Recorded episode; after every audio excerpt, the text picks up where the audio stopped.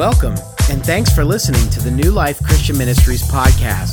If you'd like more information about New Life or for more podcasts and other media, go to newlifexn.org. Let's pray.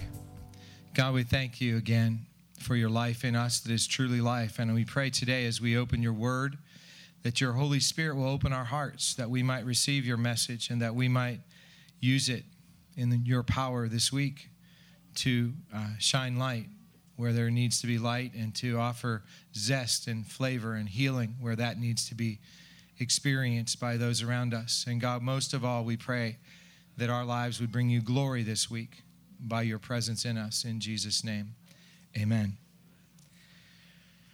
So, uh, as I was sitting here at the first worship gathering this morning after the Lord's Supper and before I stood up here, I was reminded of Grandma Cants Grandma Cants went to Gypsy Christian Church, and everybody under 10 called her Grandma Cants, and I was actually six before I figured out that she wasn't my grandma. Um, she was in charge of communion or Lord's Supper at uh, Gypsy Christian Church, which we celebrated every week. And every week, Mrs. Cants, Grandma Cants, would fill up two trays, 48 in each tray, 96 cups. And every week, about 35 people came. And what I gained from Grandma Cants was faith. This woman believed every week 96 people are going to show up. I'm going to have 96 cups of, you know, juice ready for the Lord's Supper. And I saw that every week. And, and I actually saw it up close and personal because every week after church was over, from the time I was about four, I would go up and drink the rest of the juice that was left over. when I got to be six and my brother Ken got to be four, then he took half. But um, and I know if your background is Catholic right now, you're sort of mortified that I drank probably 60 cups of communion juice every week. Um, maybe that's why I'm spiritually strong. I don't know. Um, but in any case, in any case, my point is that Grandma Cants, Grandma Cants had a big impact on my life, and it just really hit me this morning as I was sitting right over there in first service because she was the first great woman of faith I ever met.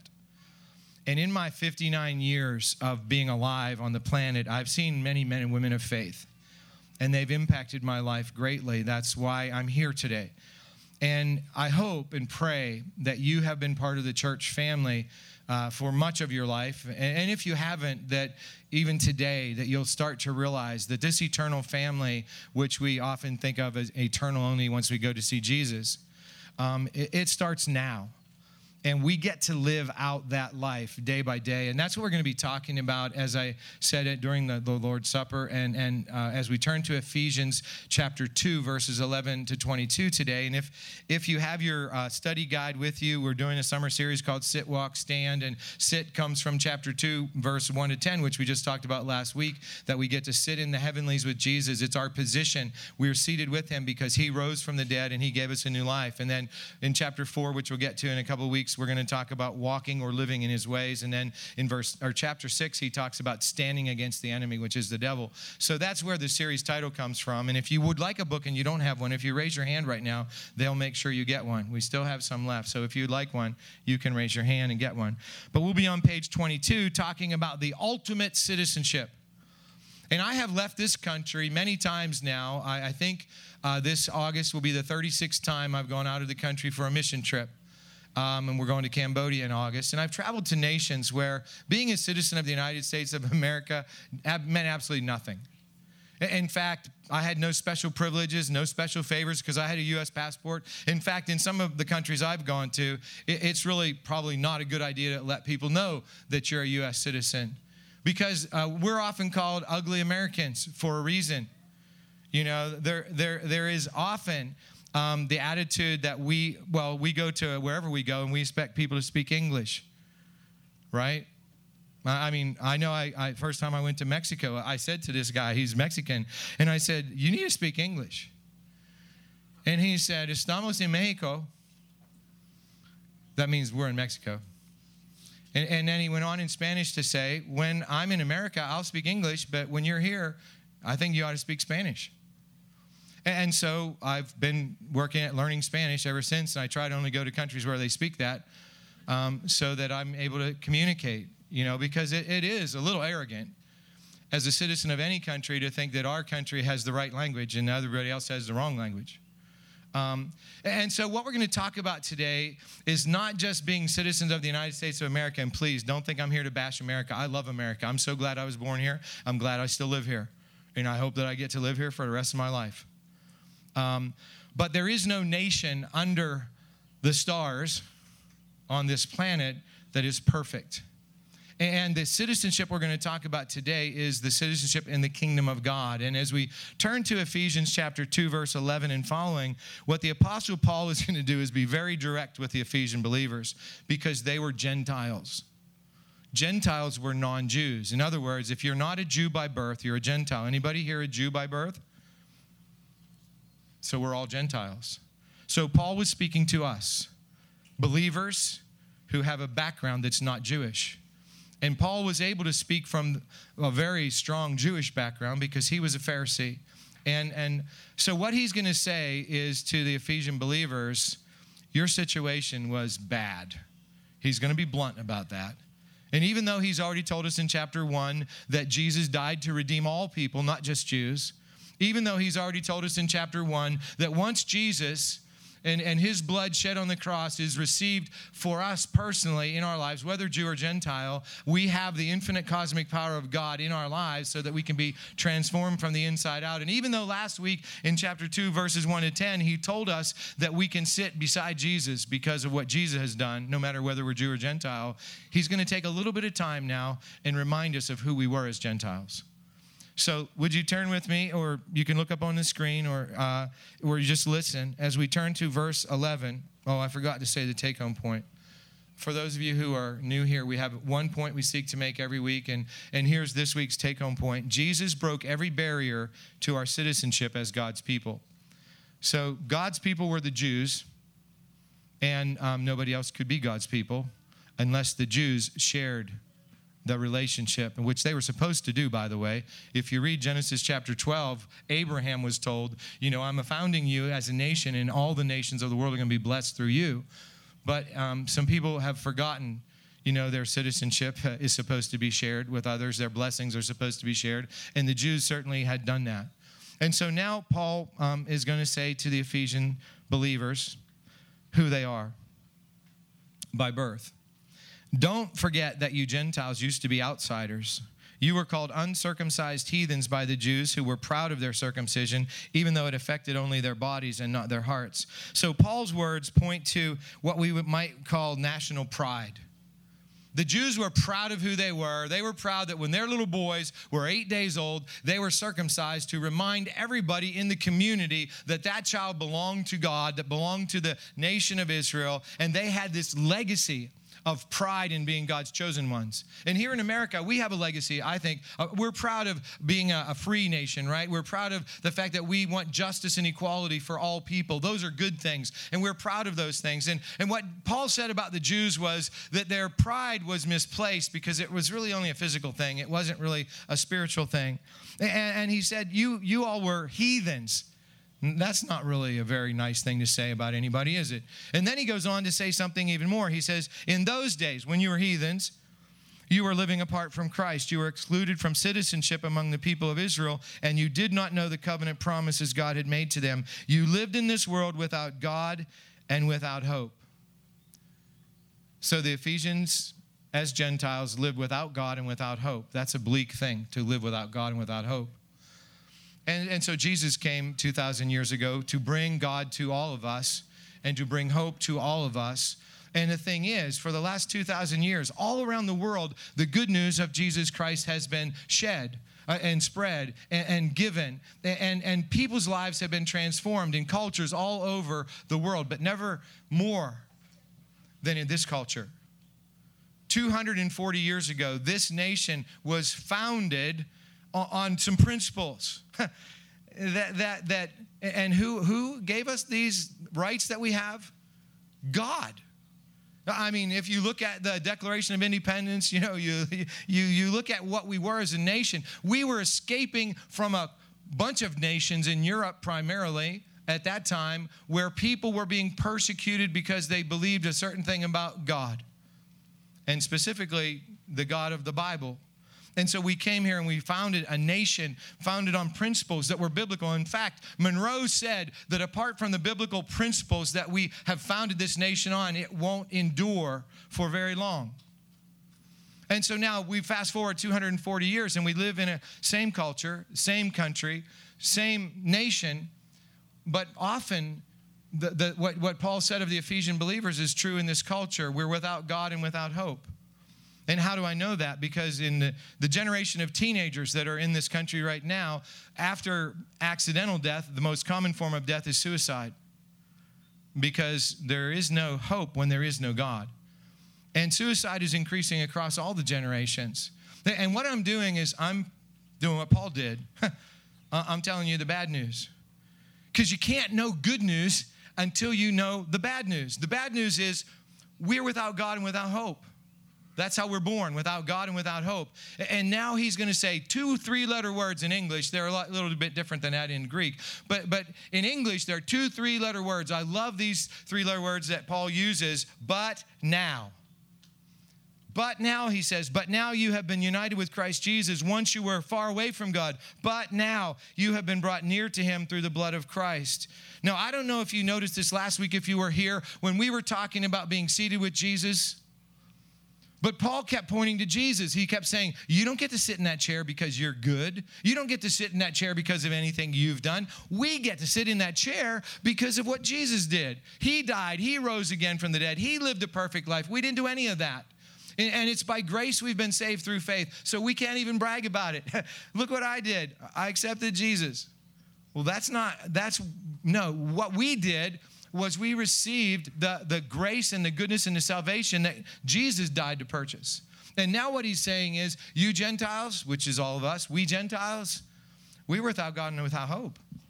But now Jesus came and he died and he rose again. And because he shed his blood, we can have this new life. And that's what he's talking about. And then he goes on to say, For Christ himself has brought peace to us. He united Jews and Gentiles into one people when in his own body on the cross, he broke down the wall of hostility that separated us. He brought peace to us. And isn't that a powerful word, peace?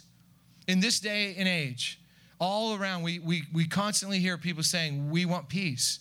We want peace in the world. We want, we want the fighting to stop. We want the wars to end. We want the poverty to be over with. We want everybody to experience peace. And what Paul says is Jesus did that already. Jesus brought peace. He took the two groups, there's only two groups of people, according to Paul Jews and non Jews, and he brought them together. He took the dividing wall that had divided them ever since God had established one nation as his nation. And, there had been battles ever since among the Jews and the Gentiles. And he broke that wall down and he gave us all the possibility to belong to the same family. And it says this He did this by ending the system of law with its commandments and regulations. He made peace between Jews and Gentiles by creating in himself one new people from the two groups. Together as one body, Christ reconciled both groups to God by means of his death on the cross, and our hostility toward each other was put to death. So, Paul a man who was a Pharisee, a Jew of Jews. He had memorized probably the, what we call the first five books of the Old Testament. He had most likely memorized all 150 Psalms. He had probably memorized much of the books of the prophets, memorized. I mean, he could spout it off to you. And, and he knew that this was the way you became good and this was the way you, you got on God's good side. And, and he said, No, no, no, I was wrong. I was wrong. There's no way to, to get on God's good side except for Jesus. He, he, he, he took away all of that system of law and he gave us a system of grace.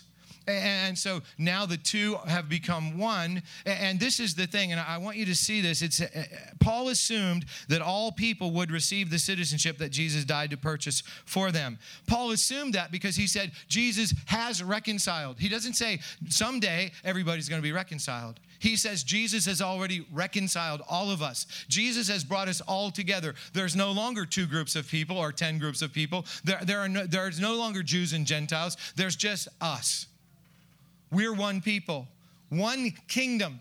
and that kingdom is the kingdom of God. And so what happens is Paul says, here's how this can happen. And, and, we know, we look around 2,000 years later, and what do we see? We see war going on, we see poverty going on, we see injustice going on, we see all of these things going on, and we say, wait a minute, I, I thought there was already peace. I thought Jesus had reconciled all of us. And this is what Jesus says. This is why it hasn't happened yet. It says, He, Jesus, brought the good news of peace to you Gentiles who were far away from him, and peace to the Jews who were near. Now, all of us can come to the Father through the same Holy Spirit because of what Christ has done for us. Jesus has already reconciled all of us in the whole planet. He has already reconciled us to Himself. He's already done it, but we can only receive it through Jesus. We can only receive it through the power of His Holy Spirit. And, and we won't receive all that God has to offer us and that unity that God created for us in Jesus Christ until we all believe that Jesus Christ is God and that He is Savior and that He is Lord. And, and I know what, what the American mind says when we hear that. The American mind says, wait a minute, wait a minute, wait a minute. Don't we have the right as Amer- don't we have the freedom as Americans to believe whatever we want to believe? D- don't people have the right to, to say whatever they want to say? Don't people have the right to, to, to do whatever they want to do? And if, if, they, if some people think that this book isn't true, what right do we have to say that it is? If, if some people have want to say that Jesus is a myth, how can we say that he isn't? Don't they have the right as Americans to believe whatever they want? Yes, yes, yes. We do have the right as Americans to believe whatever we want. I'm, I'm not diminishing that right. it's a wonderful right. In fact, I, I disagree with a lot of people, but I say they have the right to say it because I'm an American. And, and that's true and good. But the bottom line is this there is truth. And, and, and it's only been in the last basically 150 years that people have denied that, that there's truth. There is truth. And, and, the reality is that as Americans, we have changed the meaning of words like tolerance, for example. I can tell you what tolerate means. It means I have a little brother named Ken. When I was growing up, I tolerated him. I didn't kill him. That's what tolerate means. I put up with him. Most days, I didn't even punch him. Okay? That's tolerance. We, we talked with each other, we disagreed about stuff, and we, but not, not now. Tolerance today means accept. I have to accept whatever everybody believes as equally true. There is no more ludicrous idea in the world than that every idea is equally true. If I say it's dark and you say it's light, uh, are those statements equally true? No, because it's light. And if I say it's dark, I'm just wrong, okay? So, all right, well, that's a sermon for another day. But, but for today, but for today, the point that God is making through the Apostle Paul in these words is that Jesus has already reconciled us and he is the way for that reconciliation to be lived out. And until we get to that truth, we'll never experience that reconciliation. And some people say that's too narrow. But it's only narrow if you don't accept that Jesus is the way, the truth, and the life, that no one comes to the Father except through him. And so um, Jesus opened up the door to reconciliation to everyone. And, and so he says this Paul says, Now, you Gentiles are no longer strangers and foreigners. You are citizens along with all of God's holy people. You are members of God's family. You know, the Jews and Gentiles hated each other. They had killed each other. They had, you know, they had said bad things about each other. They didn't want to have anything to do with each other. And now what God says is you're now members of the same family and citizens of the same kingdom. And the right to be a citizen of the kingdom of God and the right to be a member of God's family was established in the order of creation because God created people in the order of creation. Genesis 1 and 2. You can look it up. And he had created us to be his. And he had created us to be fruitful and multiply and subdue the earth and rule over it together.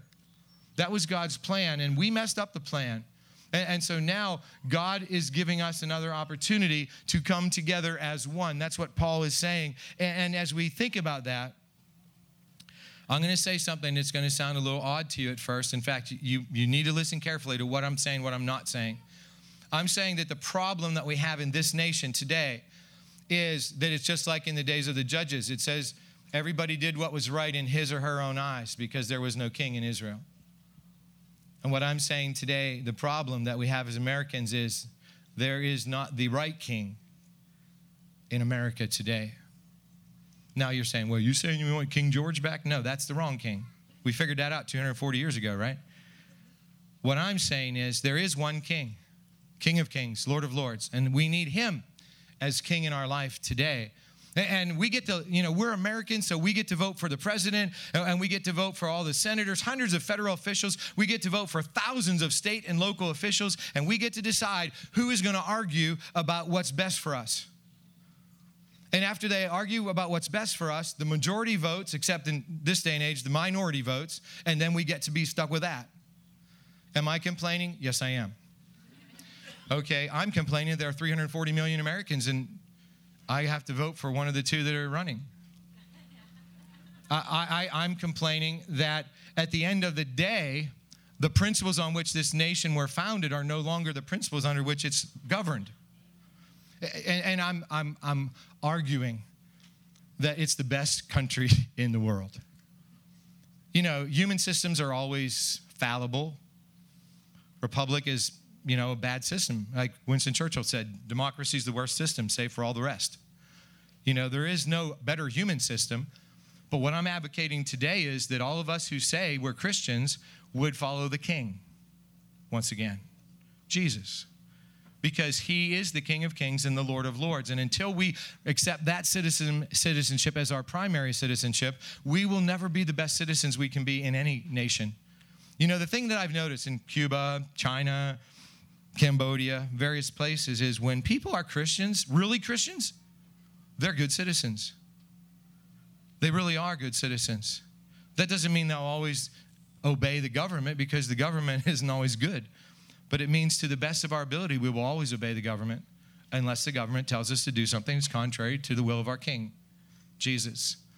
And so, Paul, as he's talking about all of these things, reminds us that while the message isn't popular, it wasn't popular 2,000 years ago, it's not popular today, it will always be true. There is a God who has a son named Jesus who died on the cross, rose again, who went to heaven, who sent his spirit to live in those who believe in him, and who's coming back. And one day, we know we're never going to have to vote again or get to vote again, however you want to look at it, because his will will reign.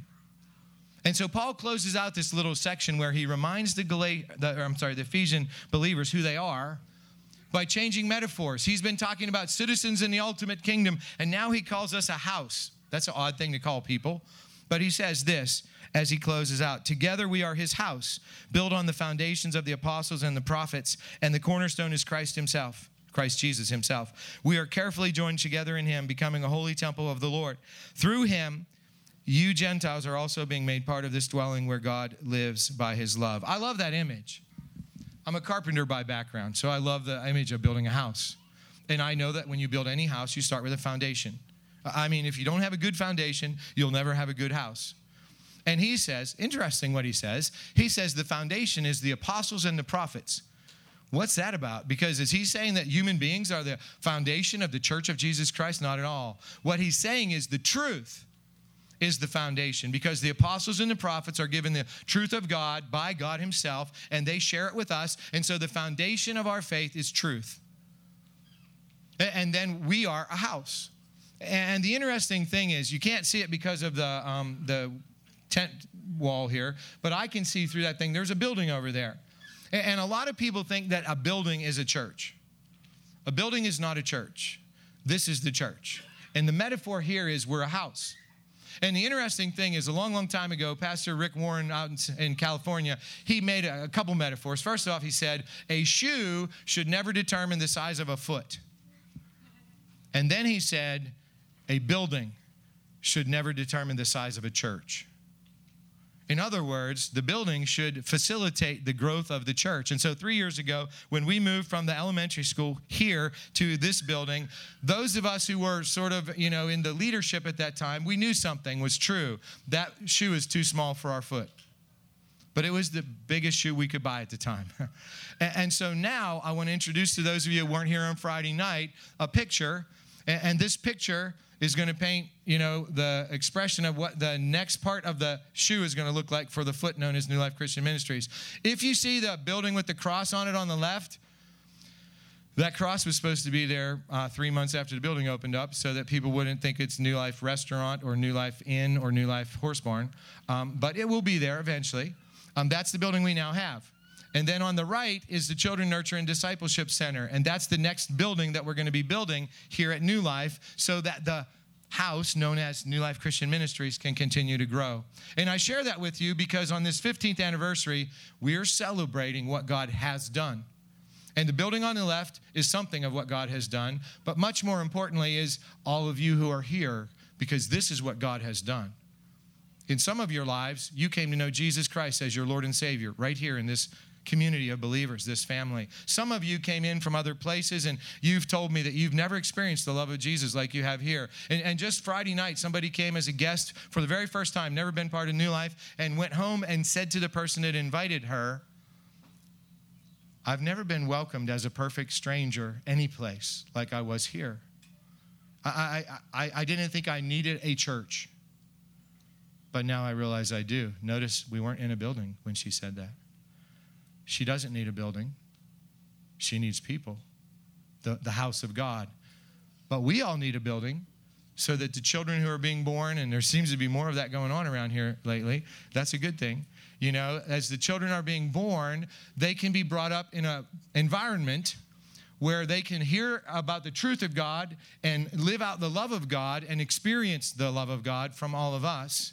And so that we can together continue to be this house that's growing and growing and growing. I remember outdoor worship gatherings here at New Life before we had that building. And we had a tent about that size of the where the, the little tent right there, and another little tent. We didn't need a 40 by 140 foot tent to fit in everybody that came to the potluck, but we needed it on Friday night. And I'm guessing we might need a bigger tent someday. I don't know if they make bigger tents, but this is pretty good size. I guess we can get Barnum and Bailey and ask them if we can borrow their tent. You know, but the, I don't want to look ahead, I want to look where we are. Today, this group of people has listened to the voice of God, and we know this found people find people. Found people, that means we were lost, right? But we've been found. And so found people find people, and that's what y'all been doing. You've been inviting people to come. And when you when you bring them, the people that are already here, remember that we were lost too, and so we welcome each other. And I know that's hard for some of you because some of you are introverted, but nevertheless, you smile at people, you know, you welcome people, and, and you be the church. We be the church. I know that might be bad grammar, but it isn't really. Okay, and we be the church to people so that we all together can grow and we're actually, I want to introduce a new part of the mission statement. I've said since day one of New Life, we're never changing the mission statement. It's sharing the new life of Jesus Christ with the world, one person at a time. Never going to change as long as I'm the lead pastor. Well, never came sooner than I expected. We're going to add two words, okay? We're going to share, grow, and live. Share, grow, and live the new life of Jesus Christ with the world, one person at a time. Because as we move forward, and this is the only moving forward thing I'm going to say this morning, we realize something. We've been sharing the new life of Jesus Christ in this community, this region, nation, to the ends of the earth for 15 years as a church family. And people have been responding. And so some people have come. They've been born again. They're here. You're here. And, and, so now it's time to grow. We have been growing.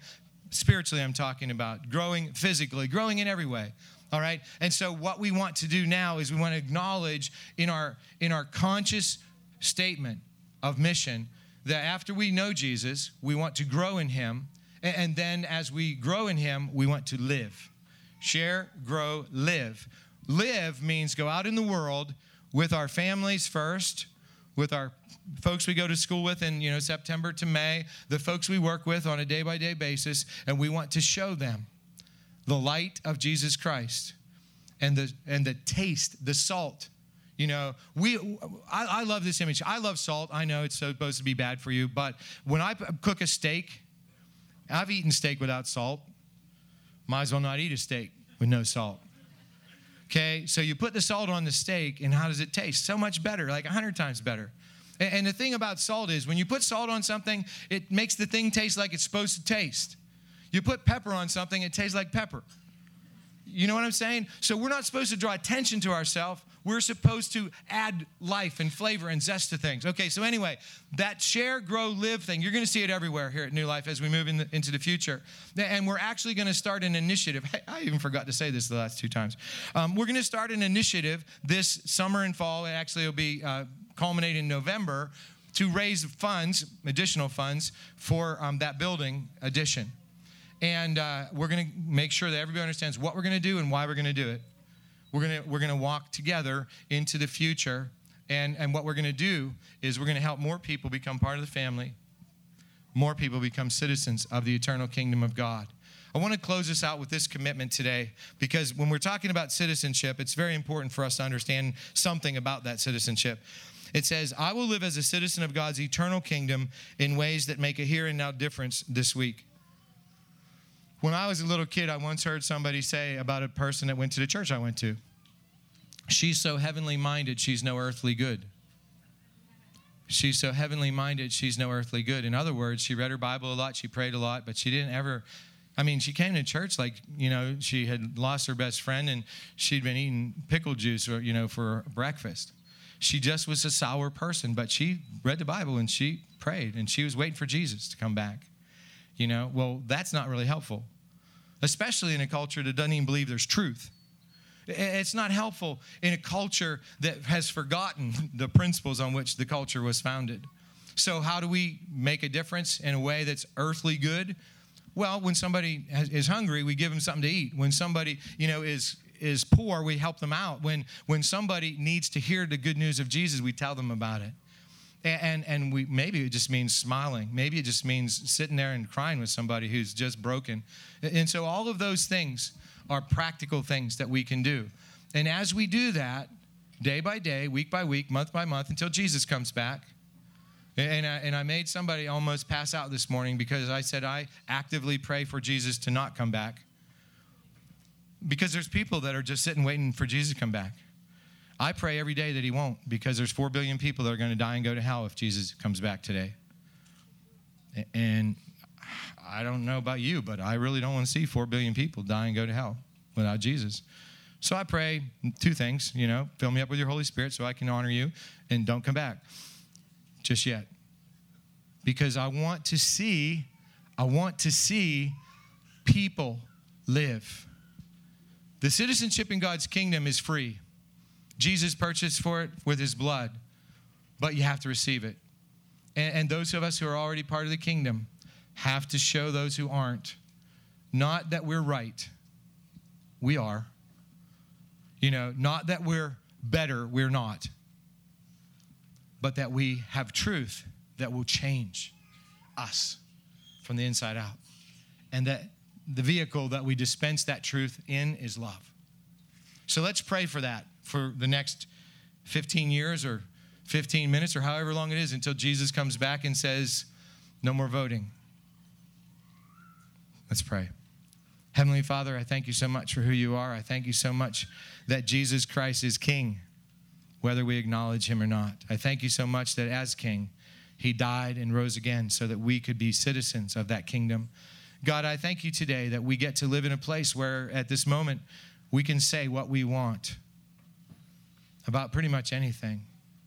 And God, I pray that more and more those of us who bear the name of Jesus Christ and our fam- family members of you, our Heavenly Father, members of the eternal kingdom of God, will say what's true and good and right and honorable, that we will glorify you in our lives today so that you may be glorified by all tomorrow. This we ask in Jesus' name. Amen.